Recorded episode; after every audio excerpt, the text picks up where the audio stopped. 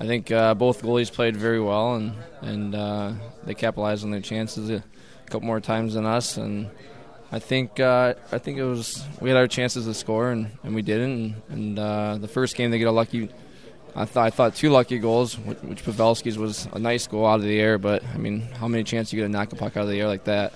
And then uh, the winner in overtime was off a stick. So that's uh, that's a tough one to lose. But I mean, one goal games. Uh, it's it's a tight game that can go either way. Over the course of the season, I think they had seven guys with 20 or more goals. You guys have so far allowed just one goal to one of their snipers, Joe Pavelski. How do you stop them in games three and four? Oh, I think it's just playing our system and believing in uh, the structure that we have and that we played all season. Uh, we have home ice here, and and uh, I'm sure we'll get our matchups that we want, and and then from there we just got to be able to put the puck in the net. How key will the matchups be in games three and four? Yeah, I mean, I'm sure the coaches want to get the certain guys out against their certain guys, and having that last change is going to give us that opportunity, which we didn't have in San Jose. So, uh, I, know, I think we're gonna we're gonna step it up, and next one's big. You don't want to go down 3-0, so we're gonna be coming hard. The Red Wings scored a lot of goals in the Phoenix series, yet they've only had two goals in the first two games in this one. What do the Red Wings have to do to generate more offense and score more goals? I think it's just uh, more time in the offensive zone. Uh, no more of these one and duns, uh, one shot and then they're breaking out. We got to get shot after shot, and the second and third chances are what it's going to beat Niemi. What differences do you see in the San Jose Sharks and the way they play as opposed to the Phoenix Coyotes?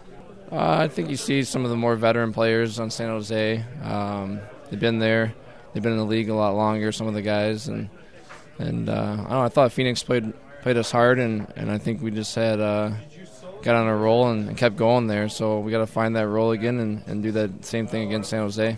Everybody talking about staying out of the penalty box. Uh, what will the Red Wings have to do to not go in that box anymore?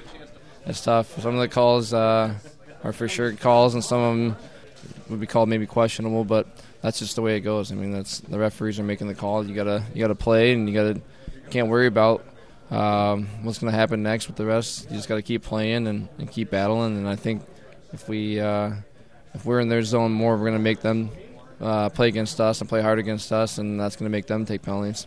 Drew, Henrik Zetterberg didn't play in the first series against the Phoenix Coyotes. As a hockey player, how long does it take you to get going and really get a good feel out there on the ice? It takes a little bit. I think with playoff hockey, uh, you get that mindset back a lot quicker, and you want to get right back into things.